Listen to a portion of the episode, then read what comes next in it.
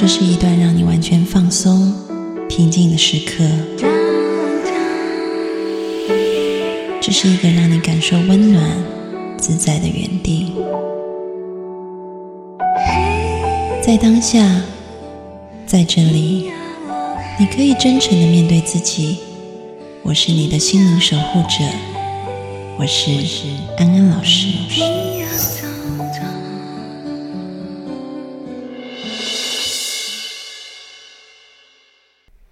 各位听众朋友，大家好，我是安安老师，欢迎收听安心 So Good。今天我妹妹又来了，所以我们要一起聊天。欢迎进入姐妹淘聊心事。Hello，各位听众朋友，大家好，我是小米。今天我们照旧要来回答听众朋友的问题。嗯然后，听众朋友如果有问题想问的话，可以加入安安老师的微信公众号，你们就搜八个字“读心女神安安老师”，里面可以问问题，然后可以看原创文章。然后呢，你们也可以加安安老师的私人微信号，就是 A N A N L A O S H I 一二三，就是安安老师的拼音，然后打一二三，然后加了以后呢，我也会把你拉到那个微信群里面去。你们也可以加我个人的微信号是 J A M I E 三三八八底线 D E E P L A Y。然后最近有一件事情要跟听众朋友说，就是安安老师跟我的小助手团队最近要邀请各位听众朋友做一件事情，那就是我们要进行听众朋友的调查，帮助我们可以把节目做得更好。然后呢，如果大家愿意接受这样的一个呃访谈的话，我们会有小礼物。小礼物就是有安安老师的私人独家微课，还有小米的面膜购物金 可以用。对呀、所以欢迎大家一起来加入这个访谈，帮助我们可以提升节目，然后让更多的人受益。谢谢大家。好，那我们就要来回答听众朋友的问题。嗯哼，今天的问题呢，我觉得很适合小米回答，怎么说？因为我念了你就懂了。好，你念。听众朋友都打很长这个还好，哦，听众朋友都，你们有时候可以打重点，因为安安老师要读很多东西。好，安安老师你好，必须来寻求你的帮助，希望不会带给你负能量。我和老公都快三十了，在一起五年，一直在备孕、食补、中药调理。三十是在抱怨很老，是不是？对，那你要六十岁的？中药调理都尝试过了，也一直没怀孕的迹象。西医、中医都看遍了，都说我们两个身体没问题。平常也有加强运动，我做瑜伽，然后老公每天做俯卧撑。在各方面的压力下，现在有点焦虑的控制不住。我想尝试试管婴儿，但是听说特别遭罪，就算成功受孕，也有可能会流产。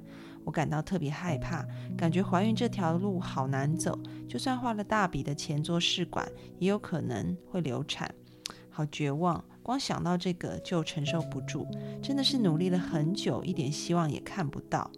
周边的朋友都二胎了，你知道那种心情吗？就算家人不催，我们俩的年龄也该生个孩子了。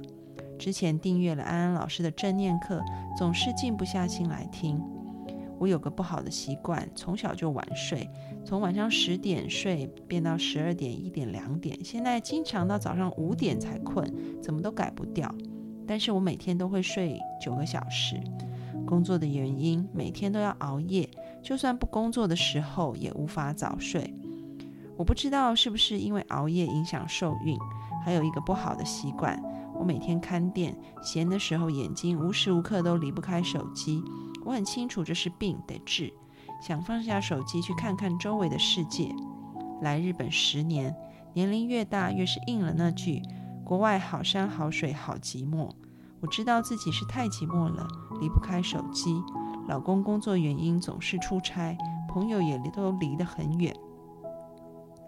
以前的我根本不知道什么是寂寞，每天乐呵呵的，心里充满了阳光。我到底是怎么了？现在做什么事都提不起劲来。我特别愿意参加一些公益的爱心活动。请问安安老师，在哪里可以查询到靠谱的公益活动？我平常都在日本，每年会回国，也希望可以带给别人爱，也给自己充电。在国外很难交到真心朋友，大家都是冲着挣钱才来，利益心特别重，一两个真心朋友每天也都忙碌，很难见面。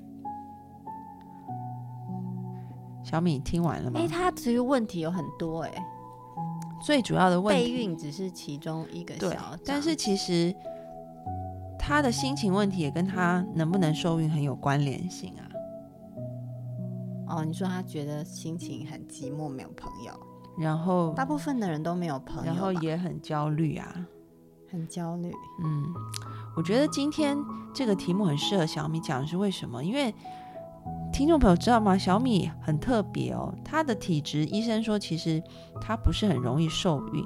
然后她就跟我说：“姐姐，我打算要怀孕。”我就想说试试看，没有，就是因为我医生都说我有多囊性卵巢，就是很难怀孕。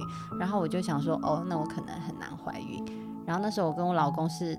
本来是隔年的二月想要结婚，然后我们就往前推算了半年，想说那我们就是结婚前半年。然后我妹，我是第一次我就怀孕了。然后我妹就有一天跟我说：“姐，我打算不避孕了，然后我要开始准备怀孕。”我说好。然后六天以后，我妹就打给我说：“姐，我怀孕了。” 我老公还说你这个骗子，还骂我，因为我们都还没 ready 好。其实我们俩很慌乱，因为那时候我们是想说，因为我上网查，你老公并不是像那个电视剧上是有来一开始有开心，后来说你这骗子，去哪边看的医生？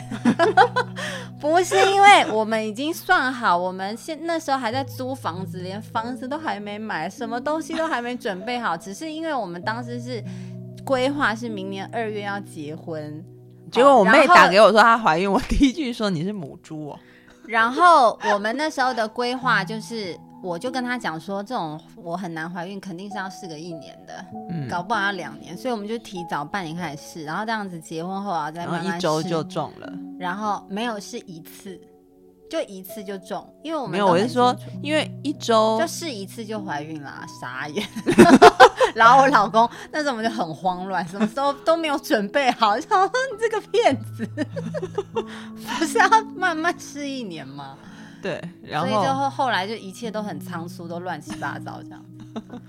所以大家知道吗？就是很多人怀孕都是在无意识的状态下怀的。我昨天刚好。跟一个朋友见面，然后这个朋友他也在大学教书，嗯，然后呢，呃，这个朋友的故事也很激励人，然后刚好也可以带入今天的一个主题，就是我这个朋友他，呃，他现在有一个孩子一岁，然后他的女儿就大女儿九岁，所以其实他们差了八岁，嗯，那他为什么会生这个小儿子？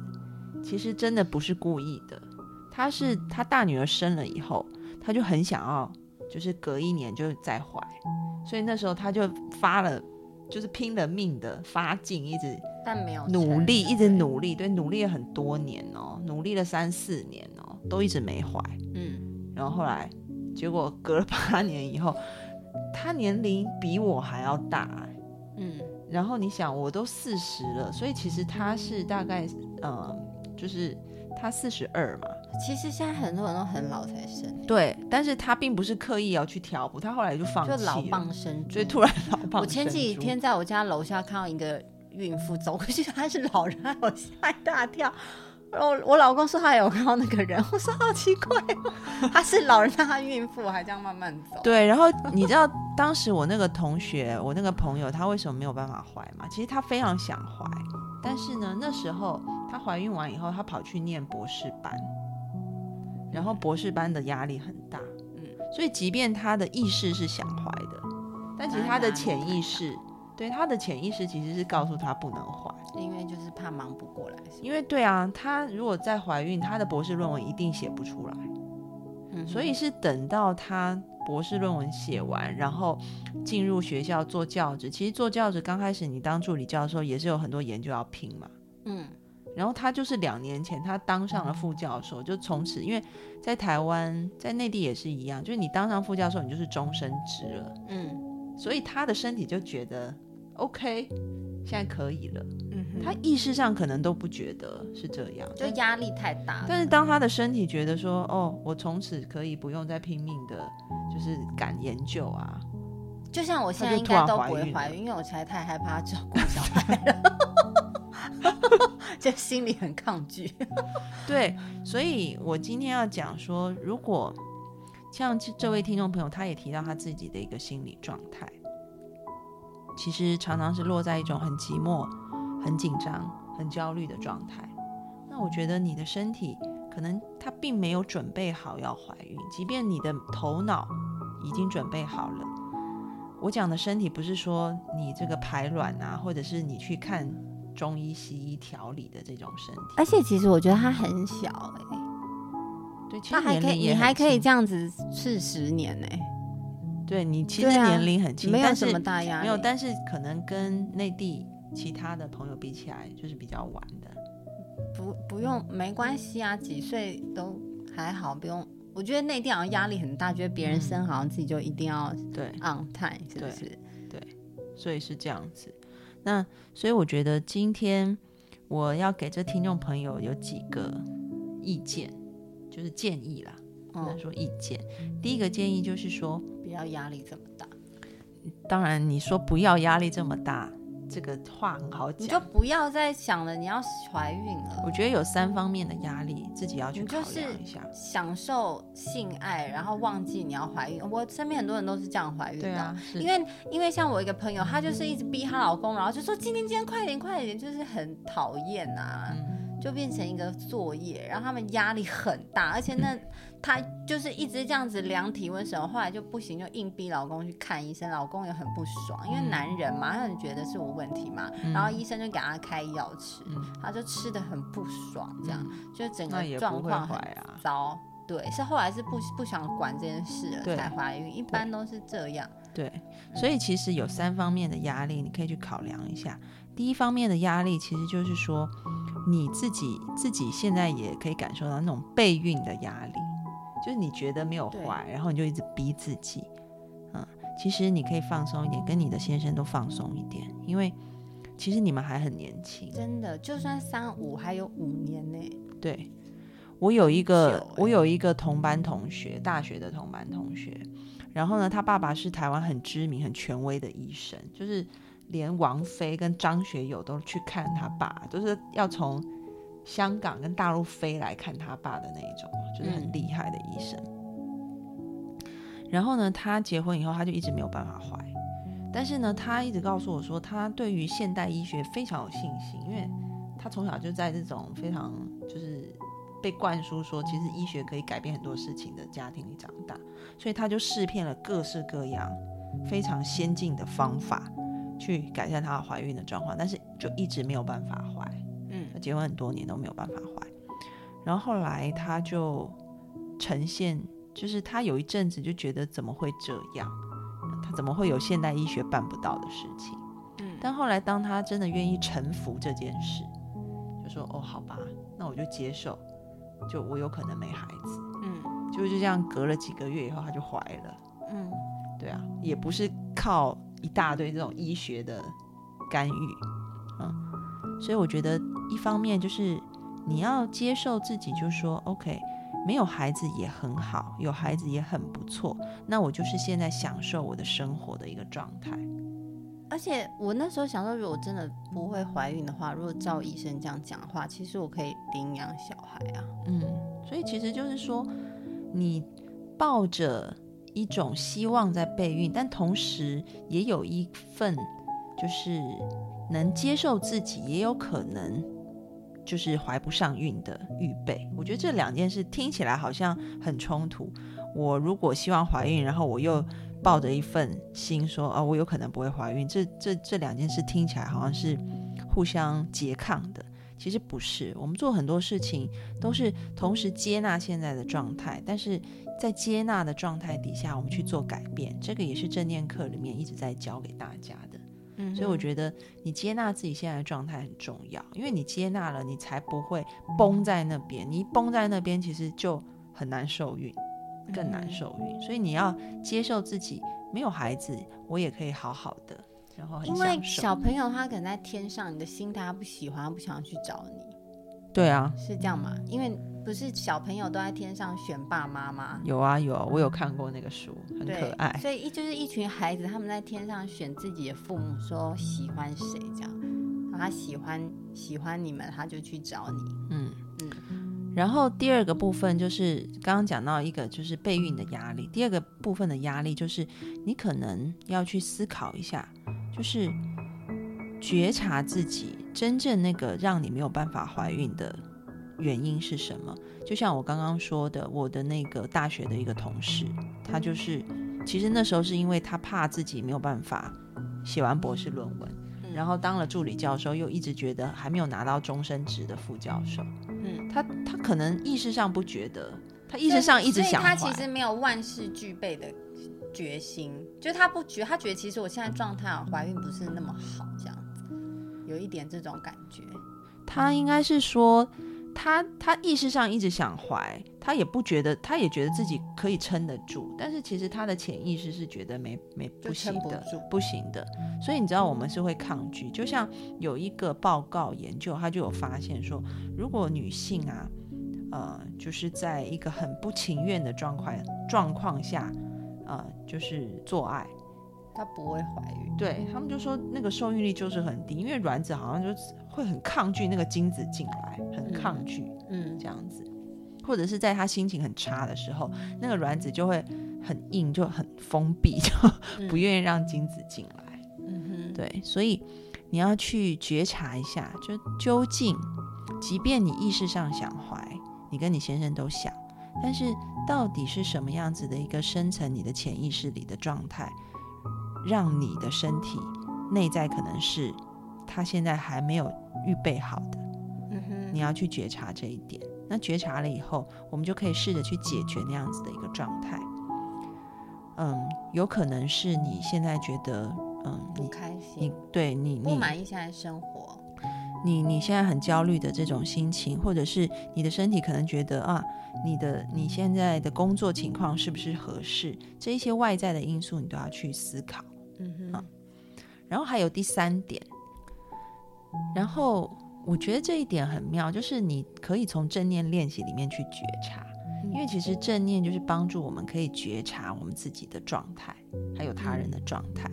所以你有提到说你有呃去听安安老师的正念课，但是很难静下心来。嗯。啊我建议你，你可以先从呃这个身体扫描的练习去入手。啊、因为它帮助你可以把你的专注力 focus 在你身体的部位，然后慢慢的去觉察自己。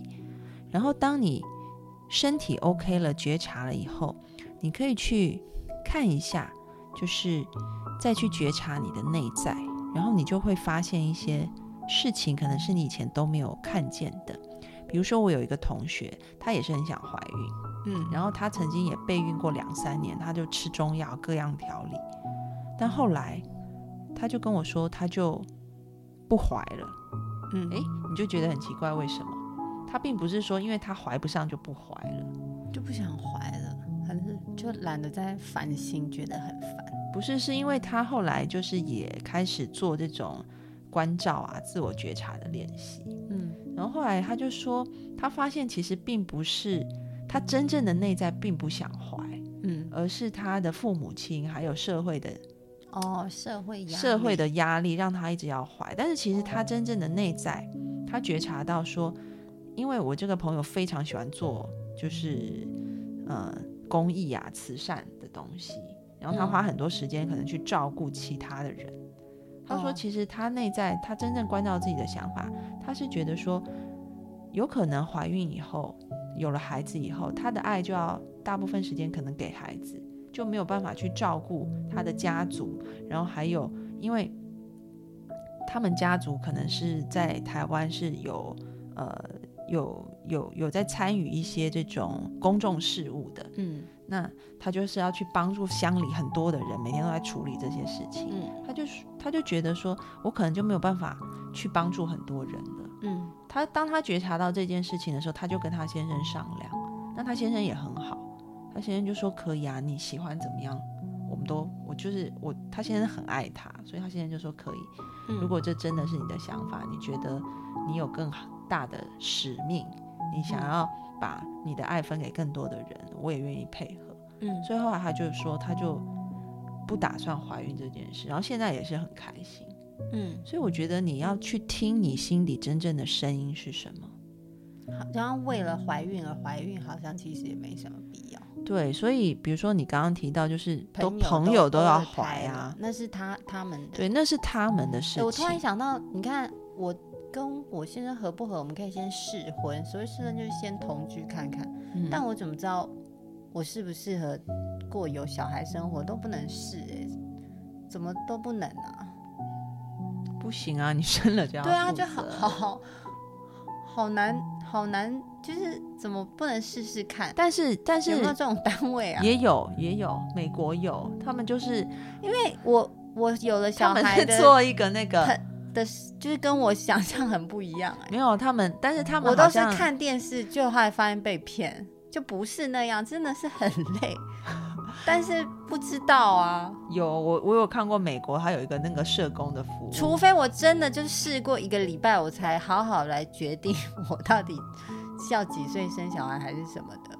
我看美国因为大家都在那边晒娃，看起来好像很轻松快乐，你又没有看到。跟你讲，美国有一个影片啊，就很有趣，我看过。他就是他那时候是想要让，呃，就说他是要让青少年，就是说不要那么早，就是嗯未婚。我们也很需要，所以呢，那个社工他们就有一个，就是一个 program，让青少年他们用那些机器做一个假的婴儿，但那婴儿就是会哭、会拉屎、会要喝那奶。但他没有命的问题啊。没有但是我他们就让他们去想说带一天如果我是一个就是坏人，然后我想要绑架一个百亿富豪的婴儿，然后一抱回来，应该第二天把他送回去。没有，然后他就让那个，他就让那个那个设计的很好，好像跟 AI 很有关，所以那个婴儿真的就是会像，就是人类一样烦。不是 就那个 AI 的婴儿就很像真的婴儿一样，所以听说青少年去带完一天以后就会 崩溃。就会很乖的说，以后性行为都要带保险套。你知道我现在就是疯狂避孕到我老公都在笑我，他说你是男人哦，你有这么害怕吗？我说对，天哪，这样就防守的很紧。然后，反正我刚刚讲了，就是说，你可以试着从呃这个关照自己的身体，然后到关照自己的内心，去发现你内在到底是什么阻碍了你现在啊、呃怀孕的这个过程。这个真的要靠自己去觉察，因为每个人的情况都不一样。要是倒回三十岁，我才不要怀孕哎、哎，我们在回答听众朋友的问题，你不要在那边一直抒发你自己不想怀孕这件事。没有不想怀孕，我只是说，就是其实没有小孩的生活真的是嗯也蛮美好的。你是去营救一下你的状况，嗯对，然后第二个呢，我觉得就是讲到，呃，刚刚我们讲的是除解除怀孕的障碍嘛，然后第二个我要讲的是增加怀孕的几率。这个增加怀孕的几率有两部分，一部分就是你要让自己的心情很愉悦、很放松。嗯，所以呢，安安老师觉得说你在日本的生活现在感觉到就是，哎，很孤单，很孤单啊，然后又觉得很紧张啊，这个部分是需要去改变的。那怎么改变呢？其实我们以前在节目里面就讲过很多次，就是你可以透过参与一些团体，比如说呃，就是地方的学习团，体，对，学习的那种团体，比如说你可以去学，日本有很多啊，就是嗯日本有很多才艺学校啊，烹饪啊什么的，你就会认识一些人，嗯，对啊，什么读书会啊等等他。想要真心交流的朋友，对啊，可以啊。但我觉得有点难呢、就是长大以后真的是有点难啊。但是我觉得还是要去尝试，像安安老师有一日本人个，感觉是不是也蛮假的？我有一个，其实因为台湾人很多人去日本嘛，嗯，像我的大学室友跟我的大学同班同学，就是两个好朋友都在日本啊。嗯那他们会说，一开始要融入当地社会当然是比较难，但是呢，他说也没有你想的像看日剧大家那么排外。嗯，就是如果你是愿意去参与很多团体活动的话，还是是可以融入的。嗯，但是就是说，你要先去参与。嗯那我觉得可以参与的方法，比如说一些社区的活动啊，或者是一些学习、一些兴趣班去。哪里参加，他不知道对啊，所以现在就要告诉你，然后我觉得特别好就是可以加入那一种呃，就是一起做好事的团体，因为嗯我觉得大家就是有一个第一个会去参加这种团体的人，心肠大部分都蛮友善的，嗯对，他就他不会说想要去歧视别人，我要去参加帮助别人的团体嘛，所以基本上会去参加那些团体的人，心肠就比较好，也比较 friendly 啊，所以你在那里面也会容易交到朋友。那至于说怎么样找到，其实网络上会有很多资讯，嗯你就是可以去看一下，然后。呃，我建议你就是可以，因为如果你要去帮助别人，你要去参加，绝对他们都会很欢迎，因为多一个义工，多一个志愿者，他们绝对欢迎啊。嗯所以你可以多去尝试，比如说你参加这个团体，你就告诉自己说，好，我每个团体去试试看三次。如果到第三次宗次，教团体也是一个，但它不一定有宗教信仰啊。嗯但是比如说，哦、你可能去参参与一些服务性的团体，可能参与到第三次以后，你觉得好像还是觉得这里面的一些氛围啊，你不是很喜欢，那没关系，你就再试下一个，你嗯总是会试到你 OK 的，你就给自己一些时间跟机会。是对，那嗯，这个是我们可以增加怀孕机，就是其实是放松自己，让自己可以有朋友、有社会支持的一个方式。然后另外一个就是，我觉得怀孕的那个环境啊、时间啊、方式也很重要。这个讲起来好像有点尴尬。我觉得可能你就要比较享受你的性爱，或者是换个环境什么的吧。对，因为我以前就是有一个，也是一个朋友，嗯然后呢，她就没有办法怀孕，嗯，结果后来呢，她就跟我说，换换个环境，她就跟我说为什么度假？对她就是度假就怀了，为什哦么？因为她说在家里她，她跟她老公隔壁房间就是他公婆的房间。哦，那真的是。然后他就说他他很害怕，对他都很害怕，他不敢尽情狂野的享受性爱。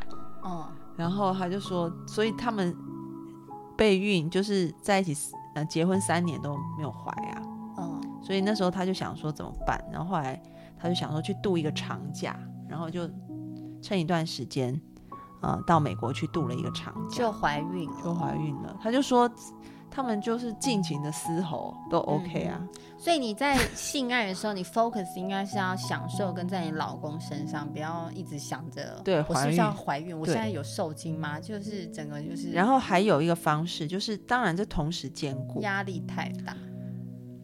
因为我年纪比较大，所以我身旁的同学他们怀孕都会互相一直交流。然后有一个同学的方法已经被许多同学使用，都表示非常有效。然后呢，这个有效方法我也分享给以前我的同事，然后他们不能怀的也都怀上了。什么方法？这个方法就是，嗯、不是一般我们会有那个就是特别就是容易就是怀孕的那个怎么讲危险期嘛，嗯，所以你要先去买验孕试纸，然后哦你就是验到差不多危险期来的时候，然后才跟老公亲热。但是呢，你平常就先不要跟老公亲热，这样很容易怀男孩。没有，就是意思就是说，因为你想要尽情的享受，你不要把它当成一个功课。如果你就是平常都有呃性爱，然后那个时间又叫老公说快点快点，时间到了，其实老公会很没有 feel。但如果你们很期待说哇，我们每个月只有这个时候可以，嗯。就平常都不不要，哎、但是这样不是，我是之前做功课，这样子是会怀男孩，因为这样男生精液很浓，就是他可能憋很久了，嗯。然后因为怀男孩有两个要素，第一个就是精液要比较浓，第二个就是女生要很舒服，嗯。它会分泌一种物质。嗯。那如果男生精液很稀，就你可能天天都在试的话，嗯。然后女生没有那么舒服，就会怀女孩。那是网络上很多妈妈都这样写，他还说有医学根据。那对，但是现在他可能就是已经常常在试啦。嗯哼，那所以我们就要创造一个是他真的可以享受性爱的环境，嗯让他的卵子就是开放了拥抱精子的环境，或者是你去追一些虐恋的戏啊，因为有时候就是太柴米油盐了，就没 feel。对啊，没有。追一些剧啊。然后后来后来我很后来很多同学真的都说这方法很好，为什么？因为他们就真的是以前就会觉得天哪，就是我觉得这方法他们怀孕的要上床点完全因为她老公憋很久，所以精液很浓，很容易怀孕，精虫很多。没有，而且而且他们说以前会觉得就是怀孕是要做功课，就是、哦，我从来都没有这种心态。我觉得不要，因为男生会觉得压力但是很大。对，但是他们后来设这方法就觉得说。好像小别胜新婚，就是还真的蛮期待的。哦，对啊，你一定要是开心的，因为如果你是在那边试的话，对真的是好像大部分人都不会不会怀、欸。对啊，所以就是把握你要怀的那几天，然后就把它当成是你们夫妻久别 重逢那种热情的约会。而且你不觉得这样子小孩好像天生就是充满着爱嘛？对啊 因，为爱的结晶。但是如果你只是一个 routine，然后嗯，他的生命的本质就是一个没有那种美好，我觉得他公务员没有很快乐。对，所以就是这个方法也可以让听众朋友尝试看看。反正就是想怀孕的，反正重点就就是是你要开心啦。享受性爱，嗯，所以你现在应该想很多方法让怎么样性爱很开心，不是怎么样怀孕。对，对你可以去买一些很性感、老公没有看过的小小道具来刺激他，应该蛮嗨的吧？反正你不是也很寂寞，平时可以去用用一些情趣，让老公更，还有你们两个双方都更投入在这样的环境当中，然后不要压力那么大，因为你还很年轻。